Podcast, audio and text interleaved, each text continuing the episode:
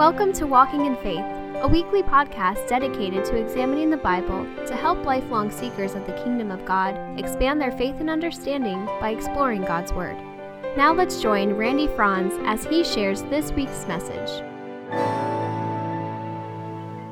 Well, good morning. Thank you very much for that worship. When I say Emmanuel, what comes to mind? I guess it's Christmas time.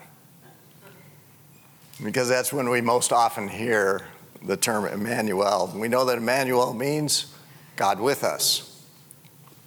And it is used to reference Jesus Christ coming to us in human form. God himself, or shows himself to man in this way, to be with us in this physical manner. It's amazing. But I'm not going to bring an overtly Christmas message to you this morning, partly because it's August, and I don't want to steal Pastor's thunder this December when he does bring you an overtly Christmas message, hopefully. You're welcome. And yet, God's appearing with us is never confined in Scripture to one act, such as the virgin birth of Jesus Christ. Nor is God bound by a season as if we can only discuss or celebrate his appearance with us once a year. That'd be like saying August is National Ice Cream Month. It's the only time you can have ice cream. That would be foolishness. It should be mandatory year round. All right. And every day. yeah, really. But God's presence with mankind and God appearing to human beings is the most sobering awe inspiring, most dramatic thing there is in life. God's presence has been and it always will be. And for humanity, that began in the Garden of Eden with Adam, and it continues all through history. And it will culminate in the new heavens and the new earth when God will allow us to see Him face to face for the first time and be with Him forever. Wow, what a glorious day! But oh, what a fright until that day. For no person can see God's face and live, he tells Moses. In other words, we can't see God in his fullness because he is infinite and we are finite. He is holy and we are sinful. He is pure and we are stained. He is overwhelming and we are consumed by his radiance and his glory. I want you to think for a minute about the sun in our solar system, the sun. It's one star out of hundreds of billions. We, uh, I don't even, can't even count how many there are. And from a distance, the sun is nice. It's bright, it's warm, it gives us enough heat to grow tomatoes and melt snow into water paints the most beautiful canvas you'll ever see in the sunrise and the sunset.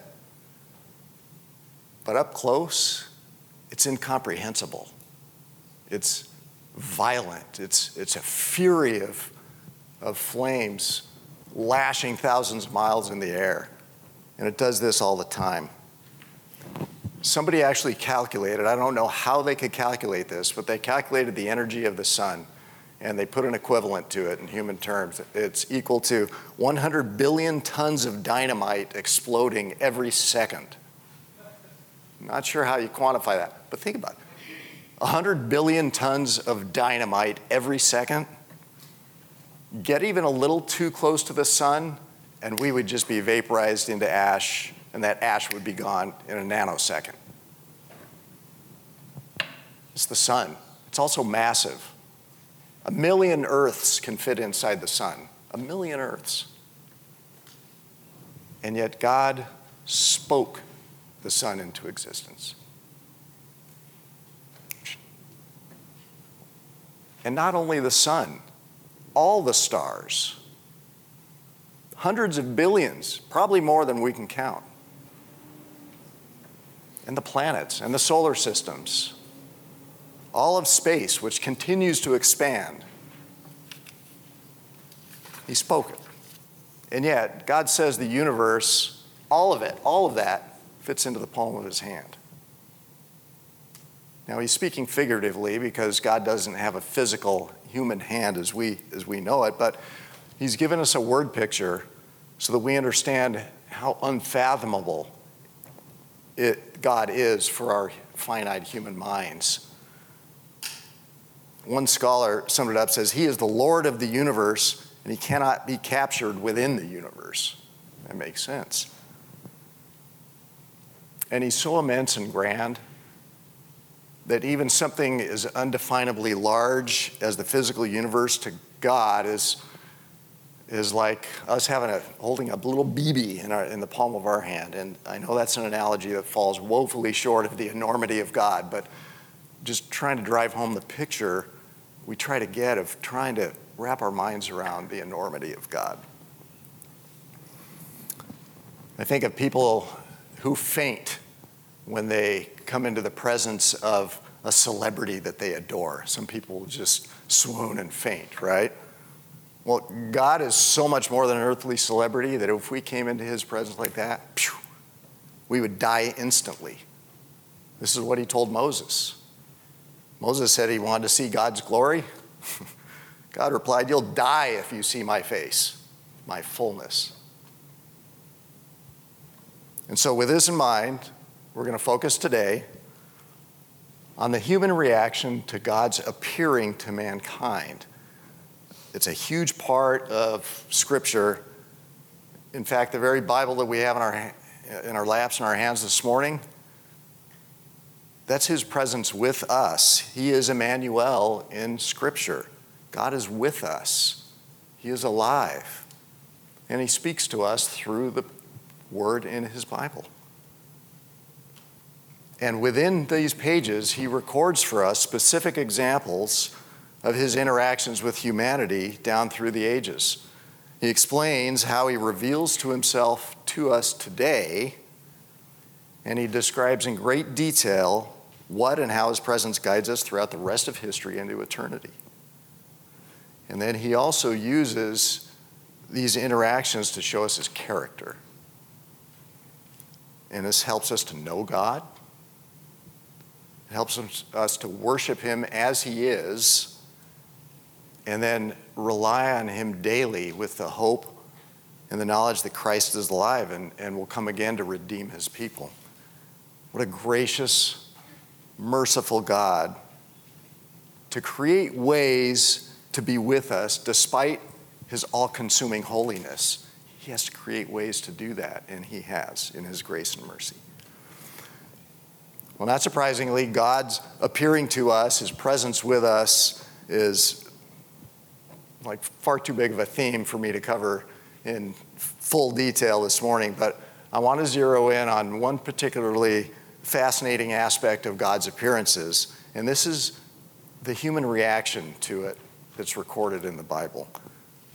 And then within that, I want to uh, bore down a little even further. I'm going to tap into what happens when God appears in his most intense form, and that's a visible manifestation.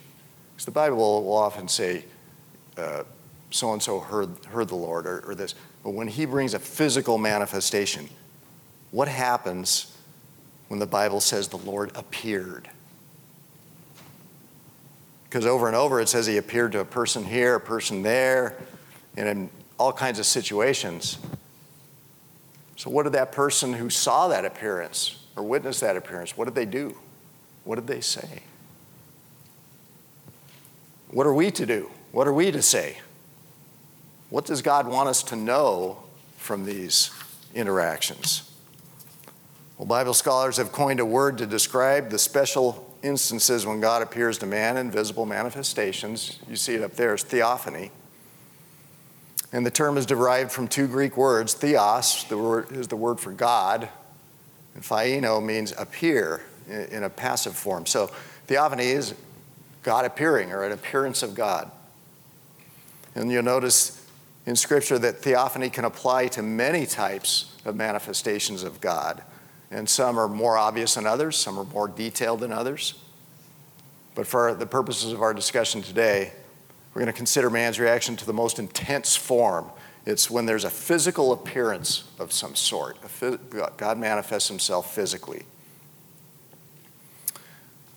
Theologian Wayne Grudem puts it this way that although God's total essence will never be able to be seen by us, nevertheless, God still shows something of himself to us through visible created things.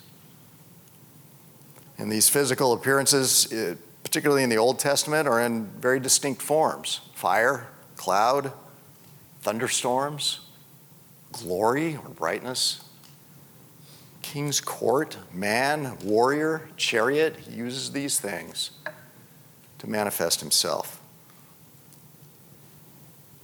Now, the ultimate, ultimate, I should say, physical appearance, of course, is Jesus Christ, God the Son, who took on flesh and bones and walked among humanity for 33 years.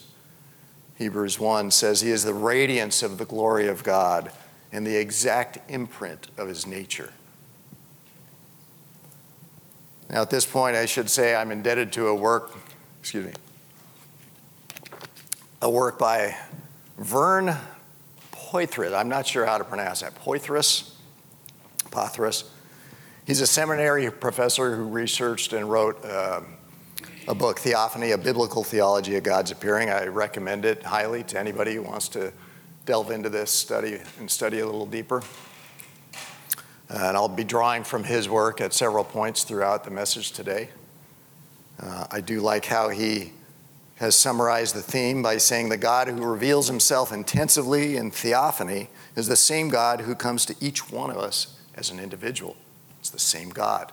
The burning bush came to Moses, same God today whom we worship and lives within us. That's important to remember. Poythress also observes the visible appearing of God manifests his splendor and majesty.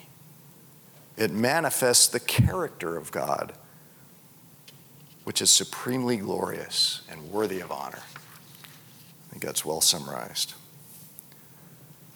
So, God has given us a record of his most intense appearances to people, and the majority of responses by the people to God's appearing is fear.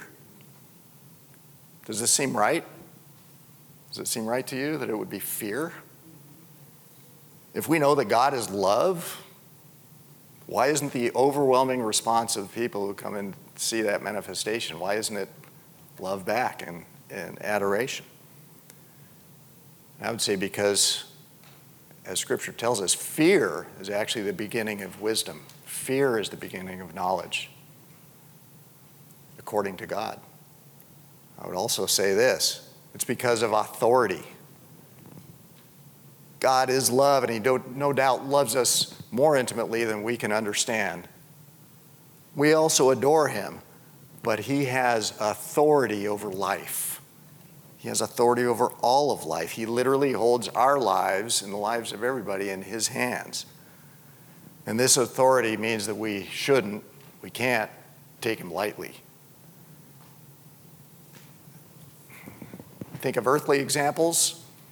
We have anybody in even a little position of authority, we have a little bit of a healthy fear a parent, a coach, a teacher, um, an officer of the law, uh, an officer of the court, uh, somebody in a government agency. This, we do have a, if, if they're right, we have a little bit of fear of them. Um, and it's proportional in, with our respect for the person. The more we respect who they are and how wide their authority ranges, uh, the more we have a healthy fear of them. And we may even love them, love who they are, while at the same time understanding that they can make decisions that deeply affect our lives. So, in the same way, when God, we see God for who He is, we should have a healthy fear of Him. We love him, we love who he is, while at the same time understanding that he holds our lives in his hand. Matthew 10 28 says, Do not fear those who kill the body but cannot kill the soul. In other words, don't fear humanity, even if they threaten you. Rather, fear him who can destroy both soul and body in hell. So let's take a look at examples of theophany, these intense theophanies, starting in the Old Testament. And it's not an exhaustive list, I don't have time for all of those, but I've pulled together many of the most intense physical manifestations of God and to show pe- how people usually respond. And you can find others and, and go into various levels of detail. I encourage you to do that. And on the monitor, I will post on the monitor, uh, you'll see I've highlighted the text that shows the human reaction to it. And this is just to help you to kind of key in on it. So we'll start with Adam and Eve, Genesis 2 and 3. This section describes the first human beings and where God placed them, the Garden of Eden. In Genesis 3:8 it says, And they, meaning Adam and Eve, heard the sound of the Lord God walking in the garden in the cool of the day, and the man and his wife hid themselves from the presence of the Lord God among the trees of the garden. Notice their reaction to God appearing as a sound. They hid. When do you hide? You hide when you're afraid, when you fear. Next is Abram. Genesis 17. It says, When Abram was 99 years old, the Lord appeared to Abram and said to him, I am God Almighty. Walk before me and be blameless that I might make my covenant between me and you and may multiply you greatly. Then Abram fell on his face. A little bit later in Genesis 17, Abraham has now been given the name, or Abram's now been given the name Abraham by God. And God said to Abraham, As for Sarai, your wife, you shall not call her a name Sarai, but Sarah shall be her name. I will bless her, and moreover, I will give her a son by you. I will bless her and she shall become nations. Kings of peoples shall come from her. Then Abram fell on his face. Let's see what Isaac does in Genesis 26. From there he went up to Beersheba, and the Lord appeared to him the same night and said, I'm the God of Abraham your father. Fear not, for I am with you, and I will bless you and multiply your offspring for my servant Abraham's sake. So he built an altar there and called upon the name of the Lord and pitched his tent there. Notice how God knew his appearance would be alarming to Isaac, so he told him right away not to fear. So God does this in certain cases to make sure that they hear and carry out his commands rather than be overcome and not be able to receive the word. Let's move on to Jacob. In Genesis 28, it describes a dramatic dream in which God shows Jacob a ladder linking heaven with earth. And Jesus himself later identifies himself as that ladder. Look at what it says. Then Jacob awoke from his sleep and said, Surely the Lord is in this place, and I did not know it. And he was what? Afraid. And he said, How awesome is this place! This is none other than the house of God, and this is the gate of heaven. Let's look at another one with Jacob. A little bit later, Jacob has a wrestling match with what he says is a man, what he calls a man, but it's really God. God changes his name from Israel to Jacob, and he blesses him. And so Jacob called the name of the place Peniel for saying, I have seen God face to face, and yet my life has been delivered. So we know what his expectation was, understanding that his life should have been taken because he saw God face to face. Moses in Exodus 3. Bear with me. We're going to go through these at the end and you'll survive, I guarantee. This is the story of God appearing to Moses on Mount Sinai in the form of a bush that burns but it's never, never destroyed. This is a familiar story. And God said, or and he said, I am the God of your father, the God of Abraham, the God of Isaac, and the God of Jacob. And Moses hid his face, for he was afraid to look at God. Are we seeing a theme here? Moses again requests that God show him his glory in Exodus 33, and God replies, You cannot see my face, for man shall not see me and live. You shall see my back, but my face shall not be seen. The Israelites, when God appears as pillars of cloud and fire, shielding them, he shields them from the Egyptians, protects them, and then he parts the Red Sea for their escape. Exodus 14:31 says Israel saw the great power that the Lord used against the Egyptians. So the people feared the Lord, and they believed in the Lord and in his servant Moses. And then again at Mount Sinai in Exodus 20 says now when all the people saw the thunder and the flashes of lightning and the sound of the trumpet and the, the mountain smoking, the people were afraid and trembled. And they stood far off and said to Moses, You, you speak to us, and we will listen, but do not let God speak to us, lest we die. In the book of Judges, we have a story of the parents of Samson, a man named Manoah and his wife. And God appears in what the text says is an angel or a divine messenger to tell two Israelites they will have a child. Manoah and his wife will have a child, and that child will be Samson. In verse 20b, it says, Now Manoah and his wife were watching, and they fell on their faces to the ground. And then Manoah knew that he was the angel of the Lord, and Manoah said to his wife, We shall surely die, for we have seen God. Joshua in Joshua 5 He's near Jericho. He sees a vision of a warrior, and he asks whose army he belongs to. The text reads, And he said, No, but I'm the commander of the army of the Lord. Now I have come. And Joshua fell on his face to the earth and worshiped. Balaam in the book of Numbers. This is quite a story. If you haven't read it before, please go there. Numbers 22. An angel of the Lord stands in the way of the donkey that Balaam is riding. The donkey's afraid and stops, as well he should. Balaam can't see the angel of the Lord, so he chastises the donkey. Well, God goes ahead and speaks to Balaam anyway through the donkey. It's awesome. The text says, verse uh, says, Then the Lord opened the eyes of Balaam, and he saw the angel of the Lord standing in the way with his drawn sword in his hand and he bowed down and he fell on his face. In the book of Judges, God manifests as, as an angel of the Lord to commission Gideon for battle. Then Gideon perceived that he was an angel of the Lord, and Gideon said, Alas, O Lord God, for now I have seen the angel of the Lord face to face.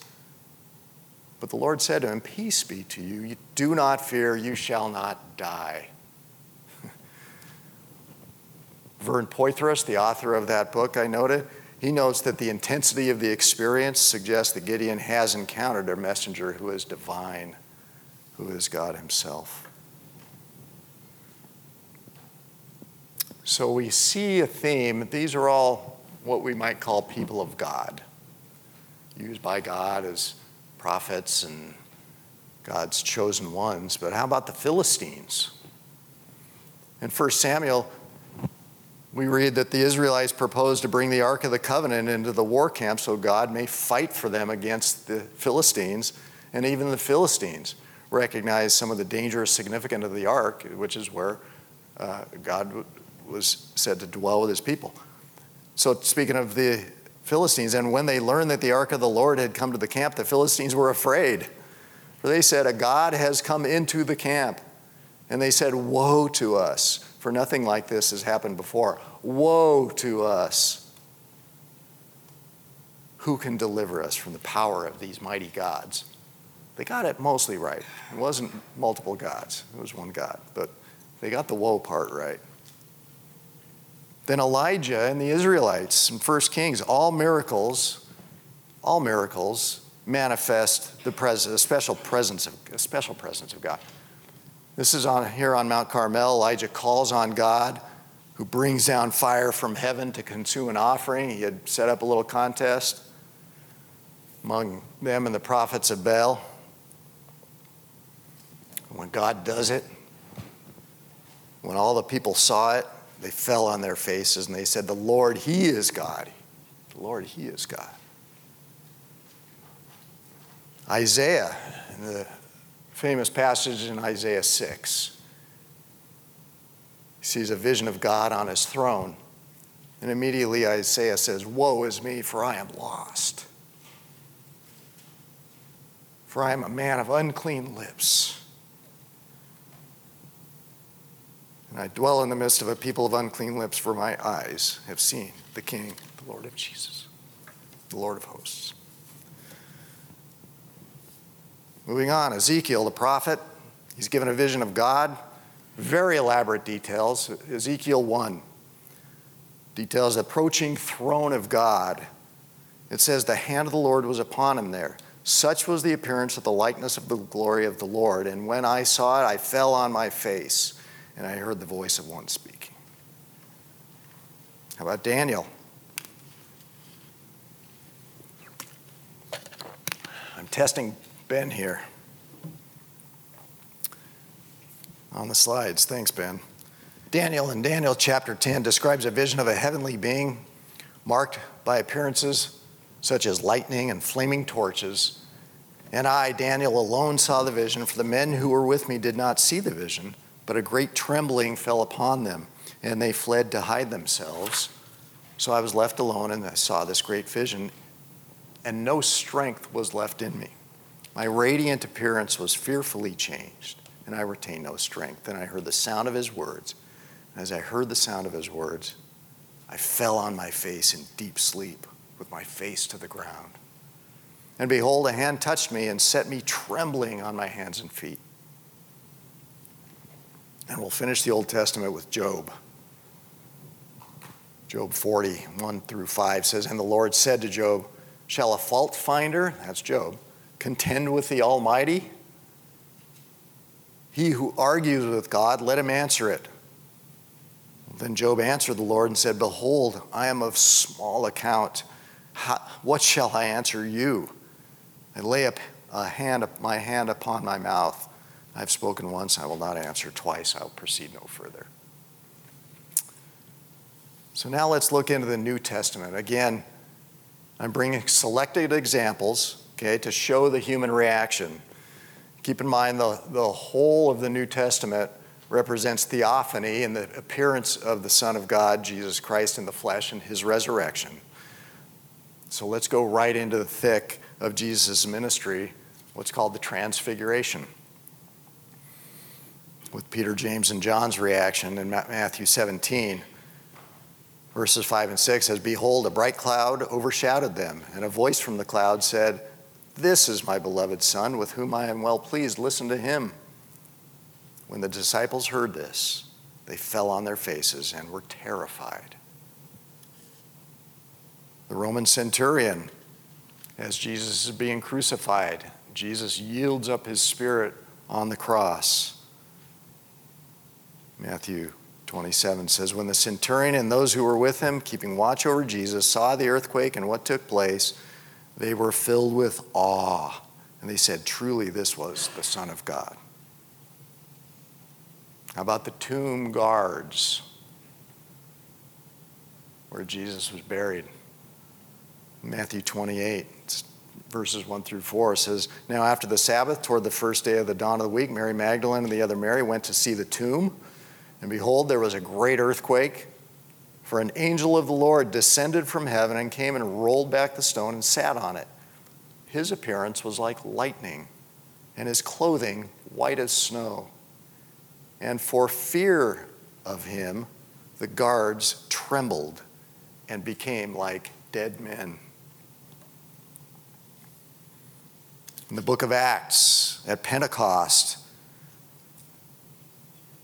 after the Holy Spirit came upon the 11 apostles, 11 at that point, he came in a mighty rushing wind and tongues of fire. And Peter then proclaims the gospel to Jews from every nation who were gathered in Jerusalem at that time to celebrate the festival.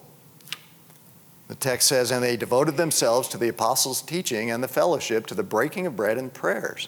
And awe could also be translated fear came upon every soul. The Apostle Paul in Acts 9. Now, as he, as Saul at that time, went on his way, he approached Damascus, and suddenly a light from heaven shone around him.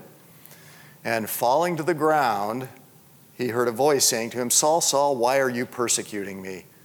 And he said, Who are you, Lord?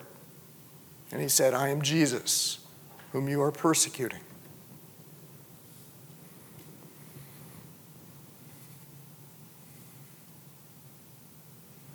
Verse 6, it says, The men who were traveling with Paul stood speechless, hearing the voice, but seeing no one. What's interesting is later in Acts 26, Paul is addressing King Agrippa, and he references the experience by saying he was with other people at the time, and all had fallen to the ground. All of them.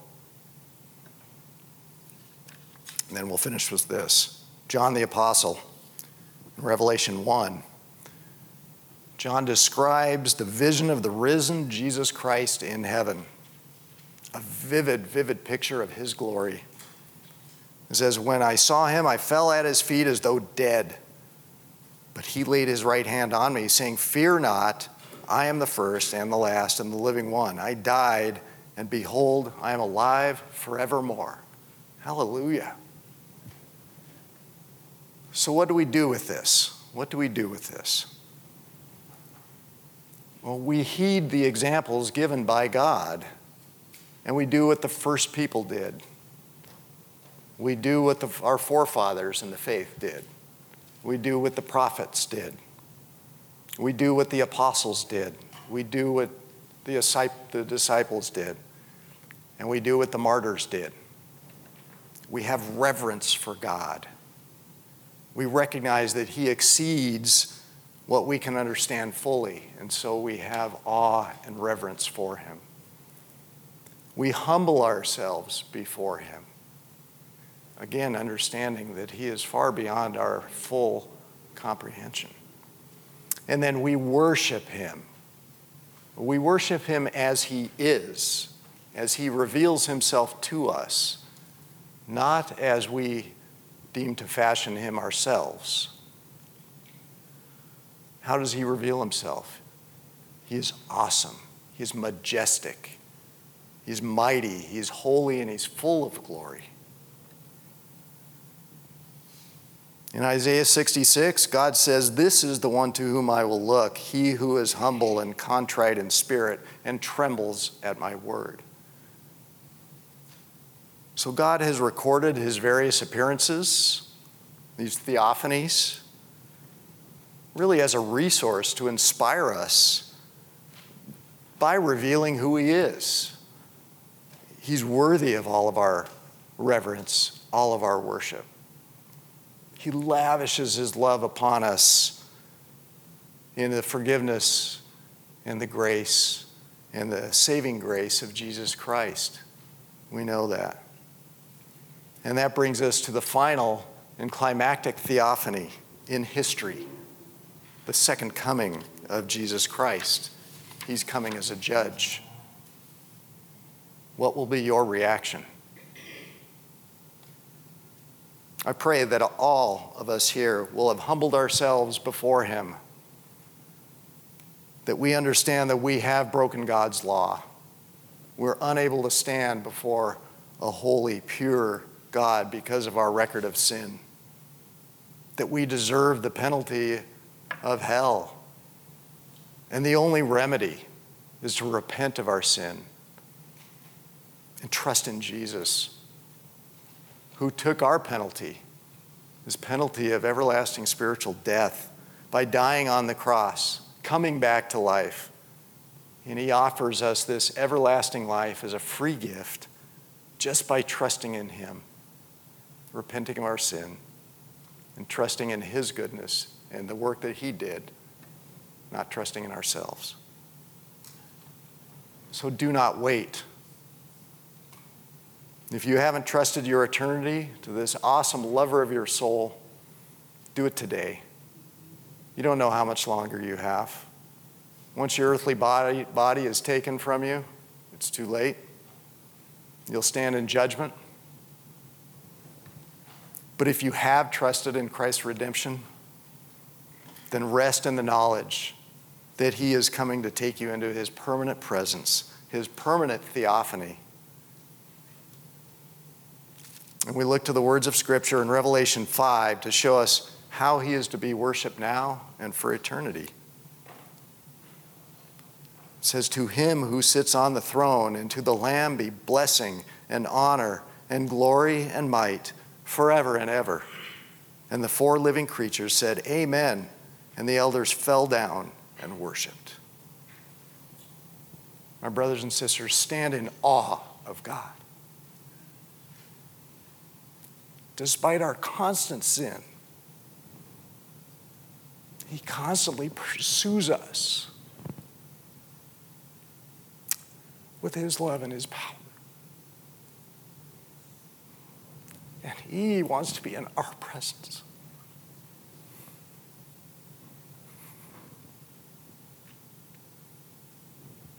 Behold, the dwelling place of God is with man.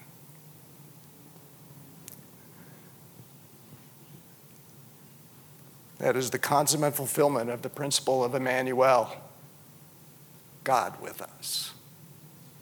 Let's pray.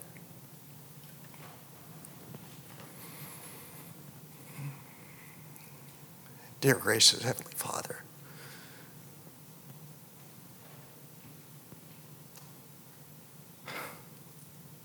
we simply thank you that you reveal yourself to us, that you pursue us with your love, with your power, that you would give us these examples so that we may know you. We may know your goodness. We may know your holiness, your purity, your grace, and your mercy. Lord, help us to rest in that,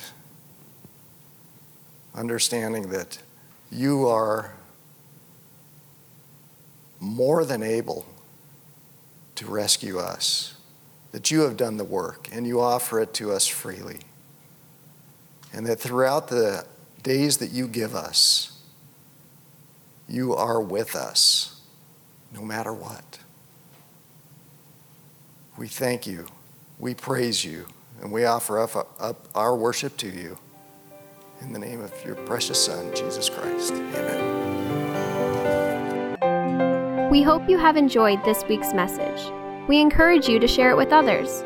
If you have any questions or comments, please email us at info at orangevilla.org. Be sure and join us for next week's message by subscribing to this podcast. To learn more about our ministry, submit prayer requests, or to find ways you can help share the gospel, visit us online at orangevilla.org. Till next time, we hope the grace and peace of God's love be ever present in your life.